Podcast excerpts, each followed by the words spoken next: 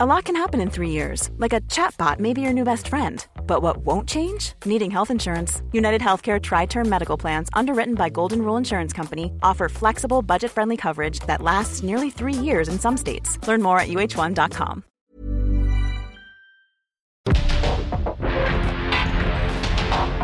Porque el mundo actual no se entendería sin la economía, las finanzas y los negocios.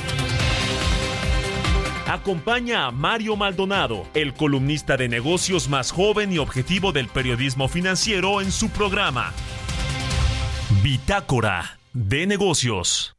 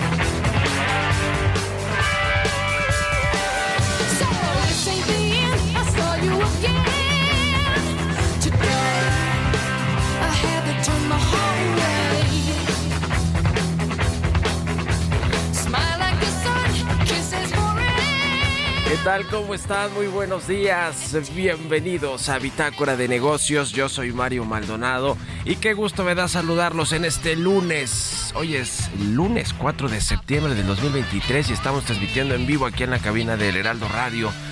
Muchas gracias a todos y a todas por acompañarnos tempranito en estas frecuencias de el 98.5 de FM aquí en la capital del país, a quienes nos escuchan en el Valle de México también por la 98.5 de FM, pero nos escuchamos en Guadalajara, Jalisco por la 100.3, en Monterrey, Nuevo León por la 99.7, que por cierto jugaron ayer, ¿verdad? Las Chivas contra los Rayados y perdieron las Chivas 2 a 1. Bueno, pues saludos a Diana Chávez que le va a las Chivas y que ayer vio perder a sus Chivas. En el estadio Jalí, en, digo en el Acron, Acron, ¿verdad? Ni más ni menos que en Guadalajara.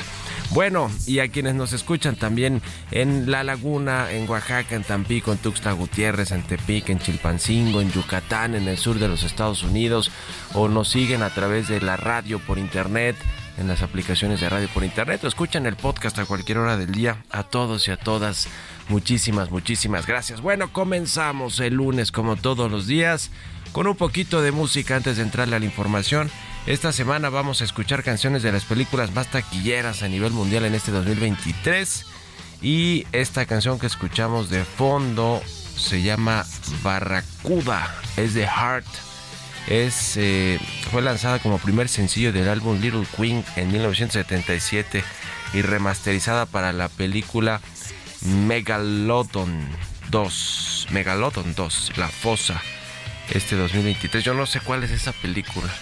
Nunca había escuchado andar hablar ah, del tiburonzote, dice aquí Jesús Espinos. Bueno, esta Megalodon 2 tiene una recaudación mundial de 352 millones de dólares. Y esta canción es de su soundtrack que vamos a estar escuchando hoy aquí en Bitácora de Negocios. Y le entramos a los temas, le entramos a la información. Vamos a hablar con Roberto Aguilar lo más importante que sucede en los mercados financieros, en las bolsas. En escasa operación por el día feriado en Estados Unidos, las bolsas asiáticas suben por más medidas de apoyo a China. Datos laborales de Estados Unidos refuerzan expectativa de fin de siglo alcista de tasas de interés a la espera de más datos económicos y el petróleo sube apoyado por las previsiones de que, las principal, de que los principales productores mantendrán su oferta ajustada y señales positivas de China. Le vamos a entrar esos temas con Roberto Aguilar. Vamos a platicar con Luis Miguel Martínez, presidente del Instituto Nacional de Administración Pública. La población ocupada en México aumentó a 774 mil personas en julio, según la encuesta del INEGI. Vamos a hablar de este tema y de la pobreza laboral un poquito, que ya tocamos el tema con el secretario ejecutivo del Coneval, eh, más o menos está en los mismos niveles eh, que en años anteriores o, en meses anteriores, eh, un, aumento muy, muy pequeño.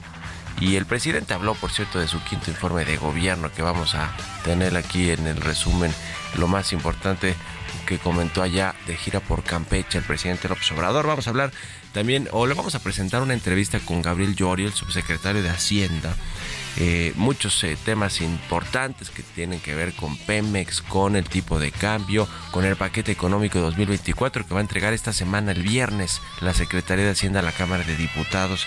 Y también sobre la semana fintech que concluyó la semana pasada eh, íbamos a hablar de, de, todos esos asuntos con Gabriel Llorio y también con el director del Aeropuerto Internacional de la Ciudad de México, Carlos Velázquez Tiscareño. ¿Qué sucede con el recorte de operaciones anunciado y decretado por el gobierno que sucederá a finales de octubre?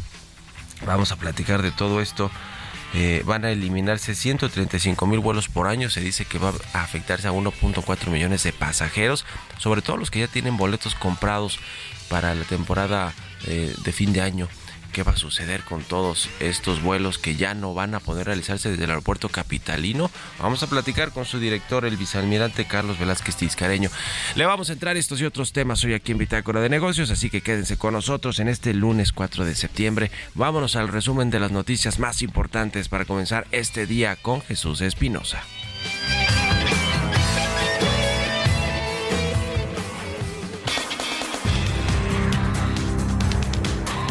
El presidente Andrés Manuel López Obrador rindió su quinto informe de gobierno por primera vez fuera de la Ciudad de México. En esta ocasión fue en Campeche. Puso un peso especial en el tema de sus programas sociales y el combate a la corrupción durante su mensaje, que duró casi una hora y media. Luego de la pandemia, nuestra economía ha crecido en más de 3% anual. El peso es la moneda que más se ha fortalecido en el mundo en relación con el dólar está llegando inversión extranjera como nunca y las remesas que mandan nuestros paisanos, a los que les agradecemos de corazón, paisanos migrantes, lo que envían a sus familiares, este año superará los 60 mil millones de dólares. Hoy va a empezar a producir petrolíferos la nueva refinería de Dos Bocas, hoy. Y a finales del año, esta refinería estará produciendo un promedio de 290 mil barriles diarios de gasolinas. Las seis refinerías que le damos han sido reparadas y han recibido mantenimiento con una inversión de 70 mil millones de pesos. Por ello ha aumentado su producción de 38 a 60%. La política de cero corrupción y de austeridad republicana nos ha permitido realizar muchas obras sin recurrir a deuda o a las llamadas asociaciones público-privadas. Quiero aclarar también que el que haya bajado la pobreza y la desigualdad no quiere decir que le fue mal a los de arriba.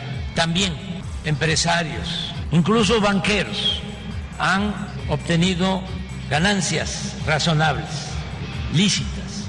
Han obtenido, en algunos casos, utilidades históricas. Por eso confirmo de que nosotros hemos proclamado lo siguiente, arriba los de abajo, que no significa necesariamente abajo los de arriba, sino abajo los privilegios. Xochitl Gálvez, coordinadora del Frente Amplio por México, reaccionó al quinto informe de gobierno del presidente López Obrador con el hashtag Si hay quinto malo en su cuenta de ex. El dirigente nacional del Partido Acción Nacional, Marco Cortés, aseguró que en el informe solo se presentaron promesas incumplidas y otros datos para seguir mintiendo. Mientras que el senador del Grupo Parlamentario Plural, Emilio Álvarez y Casa, acusó que la pobreza persiste en México y que los accesos a los servicios de salud siguen sin llegar a 50 millones de personas.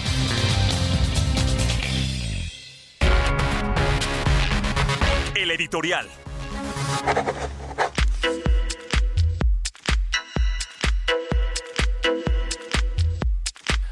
Bueno, pues el presidente López Obrador y su discurso del quinto informe de gobierno, que no dijo nada muy nuevo de lo que suele decir en, no solo en sus eh, discursos de de informe, o en sus informes, perdón, de los cinco años que lleva como presidente de México, sino en sus mañaneras, ¿no? Esa es la narrativa que normalmente escuchamos todos los días en la mañanera. Pero hay otro tema, ahora que hablaba de los de abajo, de los que, no se, que se han quitado privilegios, pero que no se ha afectado necesariamente a los hombres más ricos del país, que, que eso es cierto, siguen siendo muy ricos todos los del, los de Forbes y los del top 10 de Bloomberg y de todos los multimillonarios, salvo eh, la pugna que hoy trae con Germán Larrea, con el Grupo México. Ya le habíamos platicado aquí que el presidente ordenó a su consejería jurídica y al Fonatur eh, pues elaborar una denuncia penal en contra de los accionistas de Grupo México, de los directivos y accionistas de Grupo México y de la empresa española Acciona por este asunto del tramo 5 del Tren Maya, que también qué cosa lo que sucedió el fin de semana con este Tren Maya que pues no se ve por dónde pueda funcionar. Pero bueno, el tramo 5 Norte que se le había concesionado, adjudicado a Grupo México y Acciona, después hubo una terminación de contrato anticipado, lo tomó el ejército mexicano y finalmente pues denunciaron en el Tribunal Administrativa, demandaron en el Tribunal Administrativa este consorcio Grupo México y Acciona por 5 mil millones de pesos al gobierno, después llegaron a un acuerdo con Germán Larrea solamente, Acciona desconoció el acuerdo y entonces el presidente se enojó, pidió denuncias penales en contra de los directivos de estas dos empresas. Y el asunto pues sigue avanzando, solo que ahora están involucradas otras instancias de gobierno como el Servicio de Administración Tributaria, la Unidad de Inteligencia Financiera, la Semarnat, la Conagua, la CFE, la Secretaría de Gobernación, el Fonatur, es decir, una auténtica operación de Estado para encarcelar escuche bien, al segundo hombre más rico de México que se llama Germán Larrea y a sus socios directivos. Lo mismo con el caso de los directivos de Acciona, que son españoles, eh, los dueños son una familia de apellido entre canales. Y bueno, pues veremos en qué acaba todo este asunto, ¿eh? porque las fuentes de alto nivel que nos han dado esta información refieren reuniones entre la Fiscalía General de la República, el FONATUR, la Consejería Jurídica, donde se ha hablado que hay que ir en contra de estos personajes, aún si eh, pues se viola el secreto bancario, el secreto fiscal. Así que bueno, pues vamos a ver en qué acaba todo este asunto, que no deja de ser un mensaje para todos los empresarios e inversionistas sobre que pues si se atreven a desafiar jurídicamente al gobierno o a desafiar en general, pues va a caerles todo el peso del Estado. Y bueno, pues veremos, porque todo esto se inscribe también en la lucha, en la guerra, en un nuevo capítulo entre poderes de la Unión. Ya ve que el Ejecutivo y el Legislativo están con todo en contra del Judicial. Ya veremos qué sucede. ¿Ustedes qué opinan? Escríbanme en Twitter, arroba Mario Mal en la cuenta arroba Heraldo de México. Mario Maldonado en Bitácora de Negocios. Y como, todos los lunes ya está con nosotros Luis Miguel Martínez Ansúrez, presidente del Instituto Nacional de Administración Pública. ¿Cómo está Luis Miguel? Buenos días. Buen día, Mario, con el gusto de saludarte a ti y a tu audiencia. Igualmente, la población ocupada en México está en 774 mil personas al mes de julio, según la encuesta del INEGI. ¿Cómo ves este dato y el dato también pues del empleo que el presidente presumió mucho el tema de los salarios, de los 22 eh, millones de mexicanos inscritos en el IMSS, etcétera? Mira, este Jesús, eh, tú Mario, yo lo que veo es que efectivamente es el mayor crecimiento desde octubre del 22 que creció 925 mil aproximadamente. El tema es que la informalidad creció en un 73% de este aumento y los formales solo el 27. Pero permíteme darte un dato que es muy significativo para el análisis. De los informales, el 60% fueron mujeres y el 40 hombres y de los formales los hombres creció 150% y las mujeres disminuyeron en 50%. ¿Qué significa todo esto? Bueno, que la informalidad sigue en el 56% en el país y que lo que creció de esta proporción de crecimiento, el 97% fueron en servicios terciarios, esto es, esto es servicio y comercio y la informalidad y los empleos temporales creo que son informalidades y los empleos son temporales. ¿Por qué? Porque muchos estadounidenses y canadienses, y no hay un estudio al respecto, han, han migrado a México a hacer home office porque les sale un 60% más barato hacerlo desde aquí que en cualquier ciudad de Estados Unidos. Yo creo que si me permites, Mario, esto es eh, eh, los análisis en desde materia económica en muchas ocasiones parecieras no ser suficientemente comentados o analizados, cuando menos a profundidad. ¿Por qué? Porque la reflexión de los estudios de avances o retrocesos en materia económica tiene que ver mucho con la percepción de la realidad y estas están auspiciadas por creencias y no por georreferencias eh, macroeconómicas o microeconómicas, y mucho menos nadie aporta indicadores. Ese es el tema de la desinformación en México. Aunque yo pienso que este año el, en materia de empleo puede ser bueno. ¿Por qué creo que puede ser bueno? Eh, después de la pandemia, el proceso parecía ser lento y errático, pero no fue igual en todas las regiones del mundo y muchos nosotros eh, sí avanzamos rápidamente. porque creo que la empleabilidad y la desocupación ya ha registrado varios meses de indicadores de crecimiento? Hay una constancia. Esto se debe al TEMEC indudablemente, al concepto de nearshoring y a la industrialización 5.0. Y creo que se podría esperar un margen de entre la informalidad y la formalidad pueda reducirse en el segundo semestre del año que entra, siempre y cuando creo, Mario, que el gobierno siga cumpliendo con la educación técnica que se requiere, la infraestructura y sobre todo lo más importante, Mario, seguir creando confianza que no la hay. Y seguimos metidos en muchos conflictos de tipo legal dentro del TEMEC por posiciones ideológicas. Pues así está la cosa. Muchas gracias, como siempre, Luis Miguel Martínez. Un abrazo y buenos días.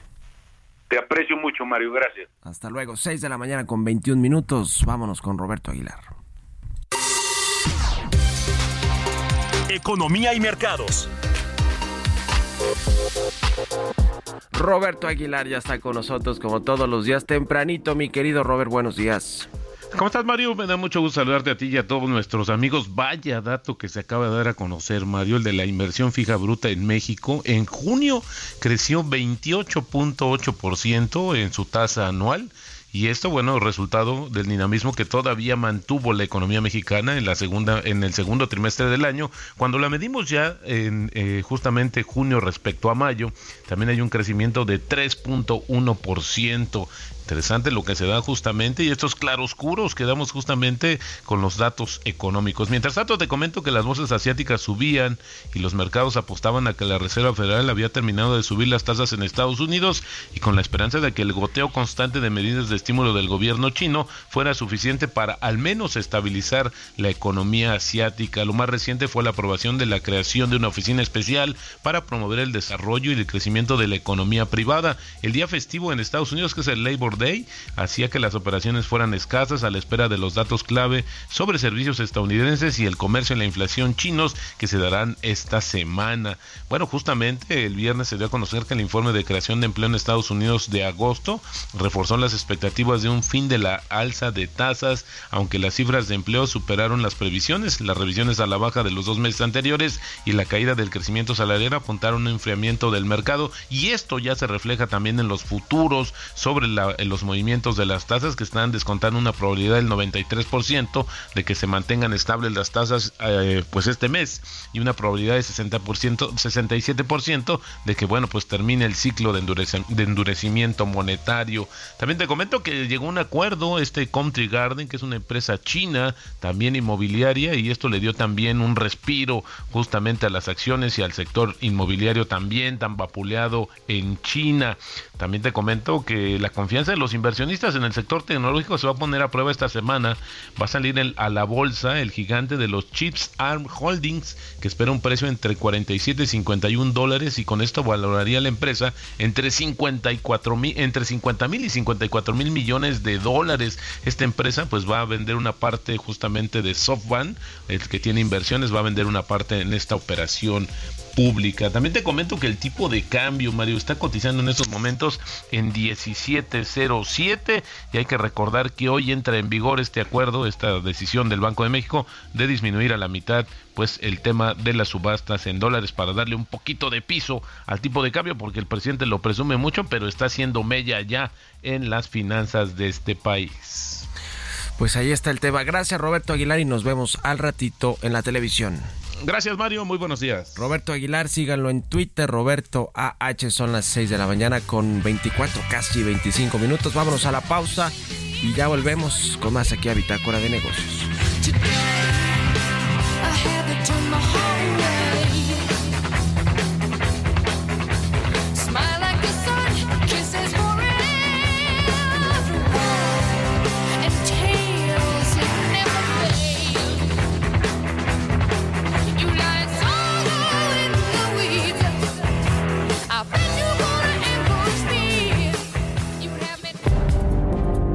En un momento continuamos con la información más relevante del mundo financiero en Bitácora de Negocios con Mario Maldonado. Regresamos.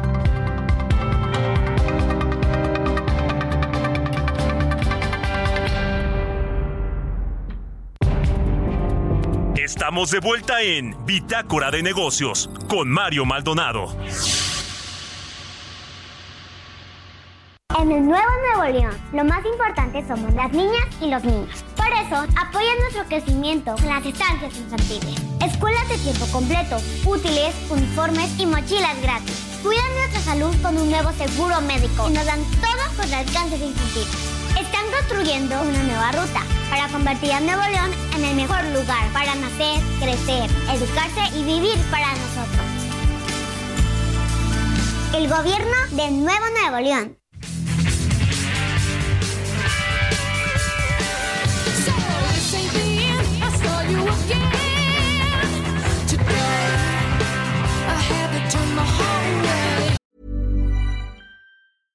Hey, I'm Ryan Reynolds. At Mint Mobile, we like to do the opposite of what Big Wireless does. They charge you a lot we charge you a little. So naturally, when they announced they'd be raising their prices due to inflation, we decided to deflate our prices due to not hating you. That's right. We're cutting the price of Mint Unlimited from $30 a month to just $15 a month. Give it a try at mintmobile.com slash switch. $45 upfront for three months plus taxes and fees. Promote for new customers for limited time. Unlimited more than 40 gigabytes per month. Slows. Full terms at mintmobile.com.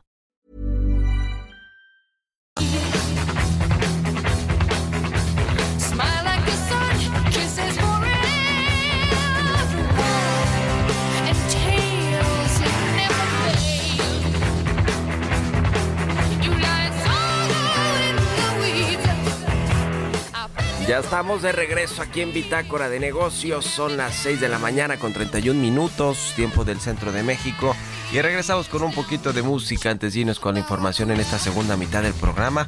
Ya le decía, estamos escuchando canciones de películas taquilleras, las más taquilleras a nivel mundial este 2023. Y es el caso de esta de Megalodón 2 que ha logrado una recaudación de 352 millones de dólares en el mundo.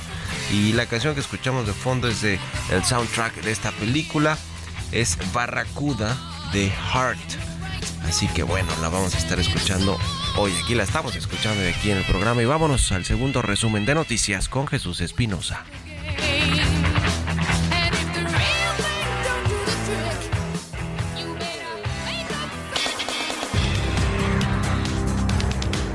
Después de su quinto informe de gobierno, el presidente Andrés Manuel López Obrador dio el primer recorrido de supervisión del tren Maya, el cual se espera que sea inaugurado en diciembre de este año. El Ejecutivo Federal estuvo acompañado de gobernadores, secretarios de Estado y empresarios.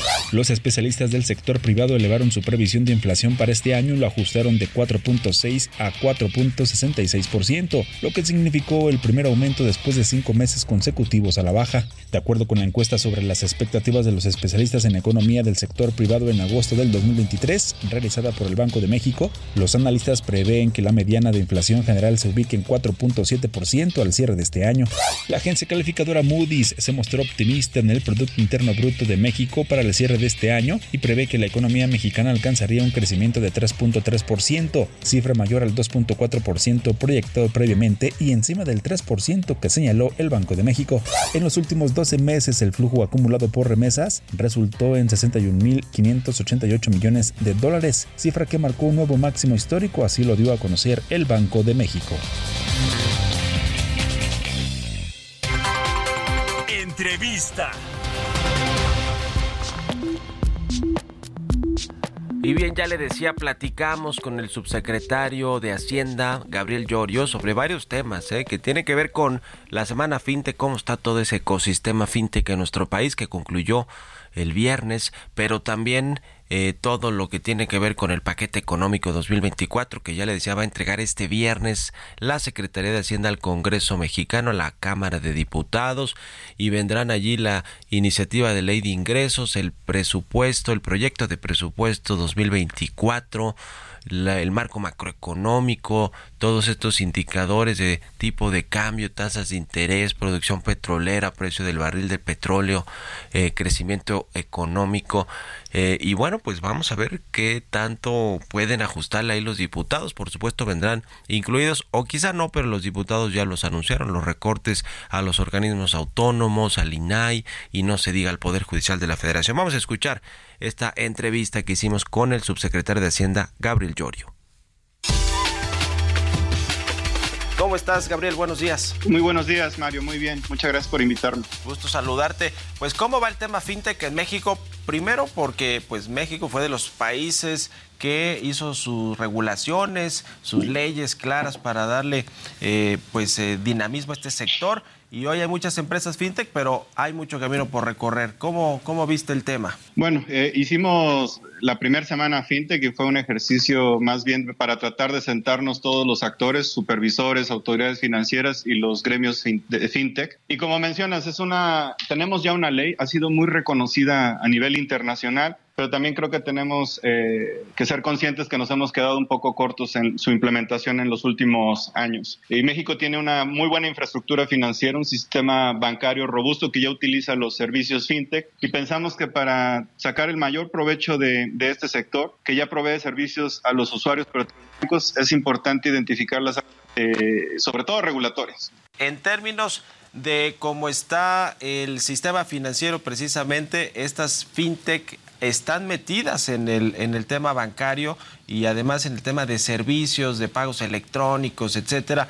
Eh, y tienen ya su regulación. Hay muchos bancos, de hecho, que han comprado fintechs o han creado sus propias fintechs, bancos tradicionales. ¿Cuál es la perspectiva que hay para, para el mediano plazo en este tema con la banca comercial tradicional y las nuevas empresas? Yo, yo, creo que hay muy buena perspectiva. Si pensamos un poco que, eh, por ejemplo, bancos, como lo mencionabas, bancos ya tradicionales o convencionales ya han estado eh, desarrollando sus propios bancos digitales que operan de manera independiente al, banco, digamos, convencional o tradicional. Eh, ya tenemos cerca de tres, cuatro bancos que están en procesos digitales, en procesos ya de funcionar. 65 empresas fintech autorizadas por la Comisión Nacional Bancaria, pero ya hay más de 600 empresas que están, o fintech que están operando en México, que no necesitaban bajo la regulación actual una autorización. Eh, yo creo que la perspectiva es muy buena eh, porque este sector trae mucha innovación, eh, no solamente innovación, sino también traen productos disruptivos que han logrado de hecho, entrar a segmentos de la población que usualmente no tenían acceso al sector financiero o al sector bancario. Entonces, son una herramienta muy, muy eficiente, de hecho, para, para alcanzar la, la inclusión y la educación financiera que tanto hemos estado eh, persiguiendo o promoviendo desde la Secretaría de Hacienda. El tema de la inclusión financiera.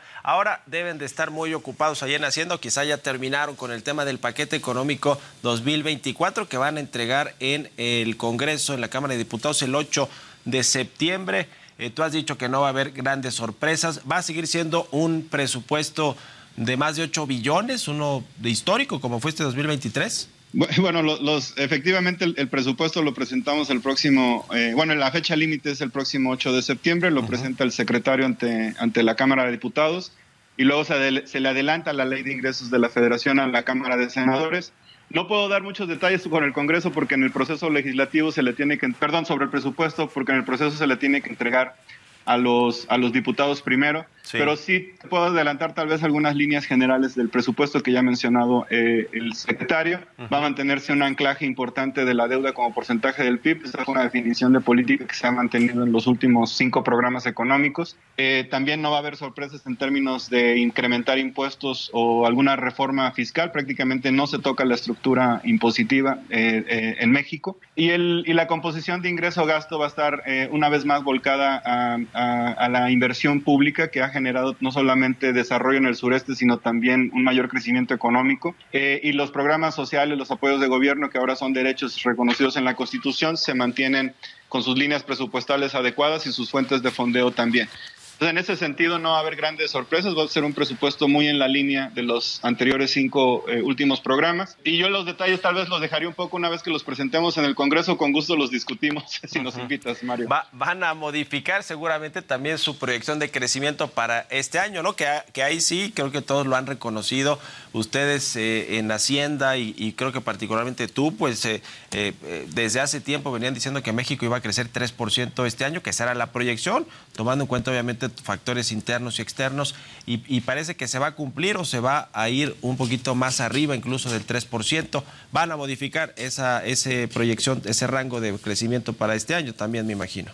Sí, se va, se va a actualizar sobre todo porque cuando hacemos estas actualizaciones, mejor dicho, cuando el marco macroeconómico lo utilizamos para la formulación de las bases nominales con las cuales se calcula el presupuesto, ¿no? Cuántos sí, ingresos vamos sí, a poder sí. recaudar, la, la, sostenibilidad de la deuda, etcétera. Eh, entonces, efectivamente, vamos a, a revisar la, la, estimación de crecimiento que habíamos hecho. La información que tenemos en este momento es que la economía mexicana en 2023 va a crecer un poquito arriba del 3% que habíamos previsto eh, y vamos a establecer eh, pues el rango de crecimiento para el siguiente año, se lo haremos saber al Congreso. Yo solo subrayaría que desde COVID México está creciendo entre el 3 y el 4% cada año, lo, lo, hemos visto también últimamente en los crecimientos trimestrales y la, la, es la información que, con este, que en este momento contamos, es la que vamos a, a, actualizar en el marco macroeconómico de los criterios. Para cerrar el 2023, en términos del gasto público, el presupuesto que está proyectado? ¿Van a requerir algún eh, refinanciamiento adicional o aumentar el déficit o algo por el estilo? Lo digo un poco por el dato a julio que tuvimos de ingresos públicos, que hubo ahí un tropezón en, en algunos renglones. Eh, eh, ¿Está, digamos, bien la proyección del crecimiento con respecto a los, a los ingresos y al gasto público o van a haber modificaciones en este tema? No, no hay necesidad de modificaciones eh, por varias cosas. Eh, efectivamente tenemos un impacto en los ingresos. Eh, no es derivado del crecimiento. De hecho, el crecimiento estamos creciendo más de lo que se había esperado. En este sentido, Sí, los sí. ingresos relacionados con la economía están creciendo. Donde tenemos el impacto es en los precios, en los flujos que tenemos, que, que están valuados en dólares, como la venta del petróleo que está en dólares y los impuestos de IVA en comercio exterior. Estos están siendo afectados por el tipo de cambio que se ha apreciado, entonces ahora recibimos menos pesos por esos dólares. Eh, y ahí tenemos un, un- impacto en los ingresos. Sin embargo, por el lado del gasto, eh, algunas obras han, han sido un poquito más lentas, sobre todo las grandes obras de infraestructura, y esto es natural siempre. Entonces hay ciertos subejercicios que se compensan con esta falta de- con este impacto en los ingresos. El efecto neto en realidad es que nuestros balances han mejorado, están en línea con lo que aprobó el Congreso. Ya estamos en septiembre no vemos necesidad de hacer mayor manejo, creo que la inercia de ejecución presupuestal nos va a se va a mantener en línea con lo aprobado y en ese sentido no, vemos eh, mayores necesidades de ajuste. Otro de los temas muy relevantes que imagino estarán también incluidos en el paquete económico, bueno, tienen que estar incluidos en el marco macroeconómico, es el tipo de cambio, el peso frente al dólar, la paridad cambiaria, eh, que por cierto no le ha ido muy bien en, las últimas horas o días al peso, además de que Banco de México anunció que iba a cambiar esta política de coberturas cambiarias. ¿Cómo, cómo está este asunto de- del peso fuerte eh, con respecto a la economía mexicana? Y ya nos decías tú el tema del petróleo, de, los, de algunos ingresos que recibe México en dólares y que al cambiarlos a pesos pues se, se reducen. Eh, eh, en este renglón, ¿cómo estamos, Gabriel? Eh, lo que estamos viendo es efectivamente hay un impacto en los ingresos por estos flujos en dólares. Eh, también lo que estamos viendo es que el tipo de cambio fuerte está contribuyendo a que la inflación baje más rápido. Como dices, el Banco Central, y mejor dicho, a través de la Comisión de Cambios Hacienda y el Banco Central se decidió de manera conjunta disminuir o hacer una salida gradual ya del programa de coberturas que se accionó de manera más intensa en 2020 en durante COVID porque había mucha volatilidad, poca liquidez. Ahora hay más, hay, hay más liquidez, eh, liquidez, menos volatilidad, entonces el programa ya no tiene eh, tanto sentido, entonces vamos a ir haciendo, se va a ir haciendo un, un retiro gradual. Nosotros creemos que el tipo de cambio va a seguir fluctuando en los niveles que estamos observando actualmente, eh, porque efectivamente hay más oferta de dólares en este momento y más demanda de pesos. Y probablemente esto es lo que se va, eh, muy probablemente es lo que se va obviamente a, reflejar en el marco macroeconómico que presentaremos.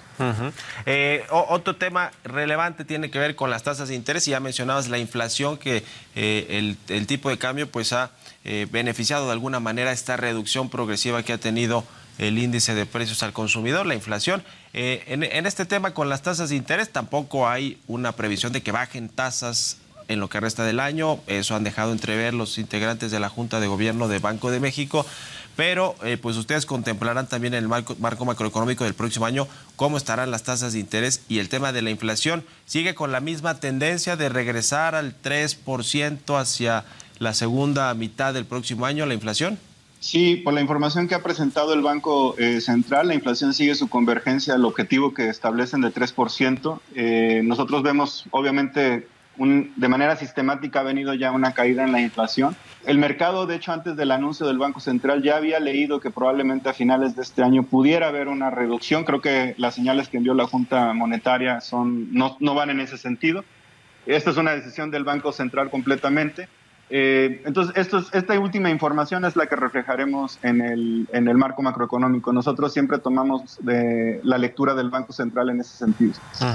Y por último, te quiero preguntar sobre petróleos mexicanos. Gabriel Llorio, subsecretario de Hacienda, ya eh, te lo han cuestionado también otros colegas reporteros sobre si va a continuar esta ayuda, estas capitalizaciones del gobierno federal para pues eh, pagar la deuda, para ir refinanciando los vencimientos de corto plazo de Pemex y para ir mejorando en general la estructura financiera que tiene esta empresa eh, productiva del Estado. Eh, en, este sentido, me imagino que también en el presupuesto del próximo año pues vendrá estas, estas partidas para, para respaldar y apoyar a Pemex. Y te lo pregunto en el contexto de lo que han dicho las calificadoras de riesgo crediticio sobre los, los títulos de Pemex, los bonos que están colocados en los mercados, etcétera.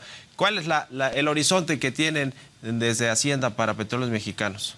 Para Pemex obviamente es uno de los activos más valiosos de la, del gobierno federal en el sentido no solo de empresa pública y de que provee ingresos petroleros, sino también eh, genera mucho empleo, es todo un sector productivo de nuestra economía. Los retos de Pemex son muy claros, alta carga impositiva, pero también una alta carga de deuda. Y la deuda actualmente de Pemex es, es muy cara. En 2019 el diferencial que pagaba Pemex en promedio era de alrededor de 270 puntos base. Y actualmente el mercado eh, le está cobrando 515 puntos base más o menos en promedio. Esto lo se puede considerar en realidad eh, como parte de un sobrecosto que estamos pagando en nuestro balance por el lado de los pasivos. De tal manera que vamos a seguir apoyando a la, a la empresa en la medida en la que podamos y nos dé margen la, las reglas de responsabilidad fiscal. Y esto significa eh, no solamente que vamos a seguir trabajando de la misma manera, sino que ya hemos identificado, digamos, un set de herramientas y de acciones para apoyar a la empresa y ayudarle a financiarse sin necesidad de que tenga que salir tal vez al mercado a esos niveles. Eh, potencialmente podría salir al mercado si vemos niveles más bajos. Para que no salga tan caro esta, esta refinanciamiento de la deuda. En fin, muchas gracias, como siempre, Gabriel Llorio, subsecretario de Hacienda, por estos minutos y muy buenos días. Al contrario, Mario, muchas gracias y muy buenos días a, a ti y a todo tu auditorio. Que...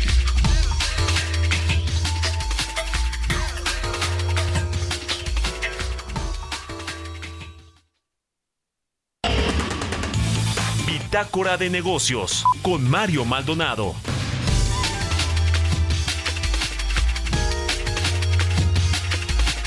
Y bueno, ya le comenté, ya hemos platicado desde la semana pasada sobre este tema de el eh, decreto que se publicó en el Diario Oficial de la Federación para reducir las operaciones por hora en el Aeropuerto Internacional de la Ciudad de México de 52 a 43 operaciones hacia finales del mes de octubre con la meta de reducir el tráfico en 10 millones de pasajeros anuales. El argumento es que está saturado y sí está saturado desde hace mucho tiempo el aeropuerto capitalino, pero pues las aerolíneas, los, eh, los trabajadores, etcétera, argumentan que no se platicó con ellas y que les va a afectar y que van a aumentar los precios de los boletos de avión. Vamos a platicar de todo esto con Carlos Velázquez Tiscareño, él es director general del Aeropuerto Internacional de la Ciudad de México, vicealmirante. ¿Cómo estás, Carlos? Muy buenos días. Muy buenos días, don Mario. Me tiene los órdenes.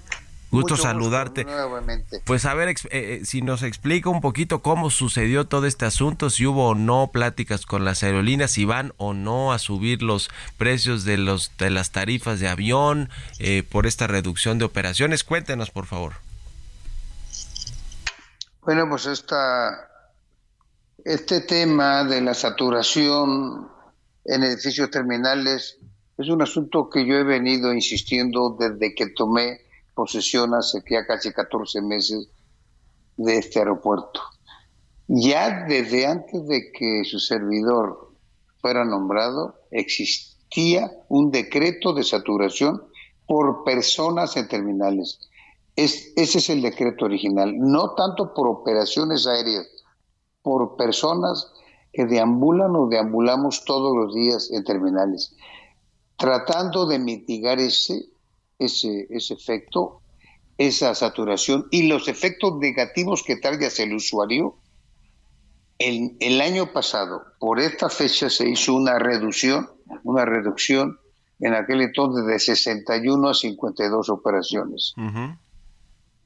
En lo general se cumplió la reducción, pero es evidente de por alguna o por otra razón ya sea porque las aeronaves cambiaron por equipos, optaron por equipos más grandes, o porque sus vuelos fueron muy, este, sus, eh, fueron más, eh, más completos, más llenos, con menos operaciones.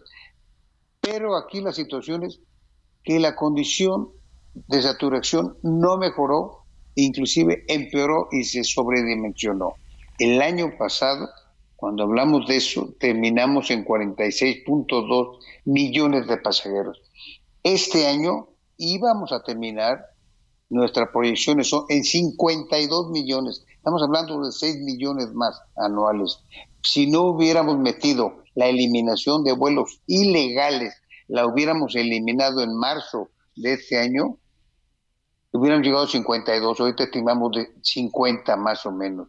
Esta situación no funcionó. Quiere decir que el, la ocasión pasada, que es lo que se refieren con mucha razón todos los actores involucrados, es que hubo más negociación. En efecto, hubo mesas de trabajo, hubo mucha negociación, mucho cabildeo que le llaman, pero a pesar, a pesar de eso, no funcionó. Entonces ahora la estrategia fue diferente, no podíamos emplear la misma.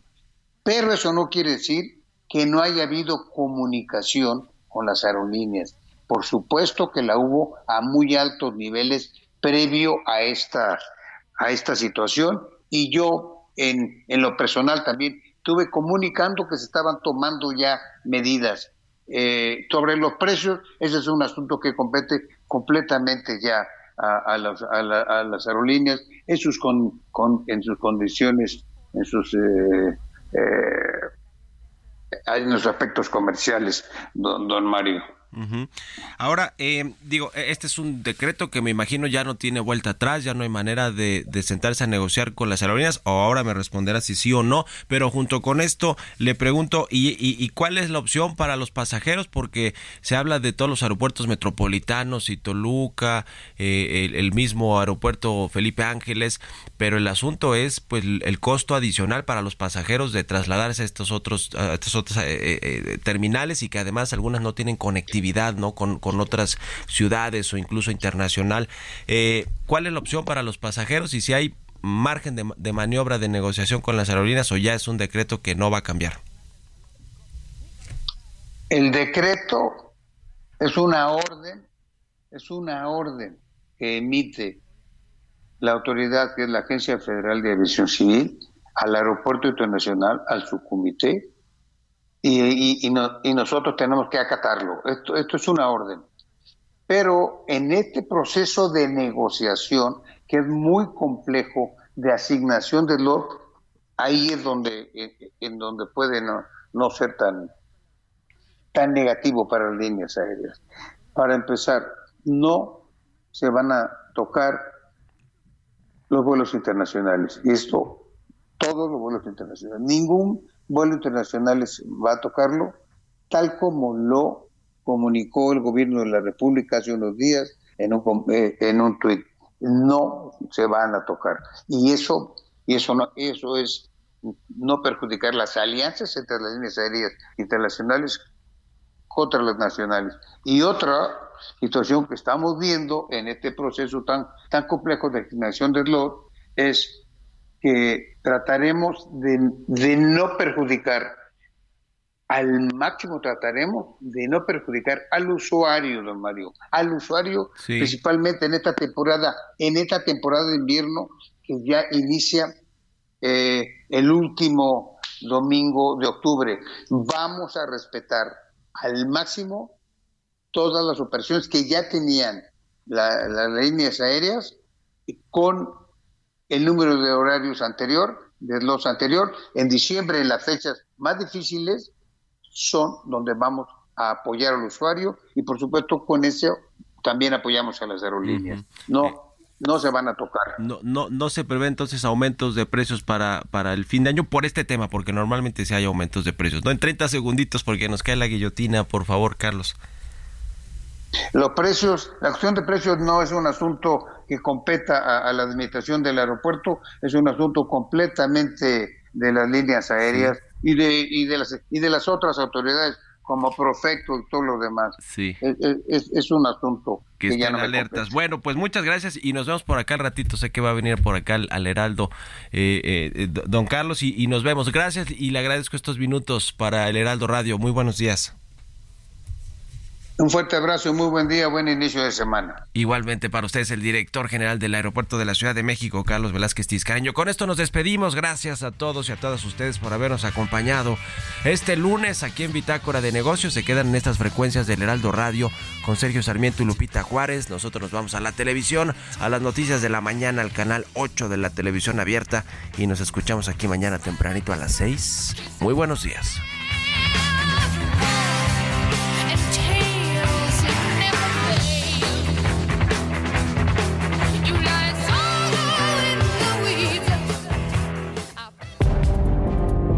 Esto fue Bitácora de Negocios con Mario Maldonado.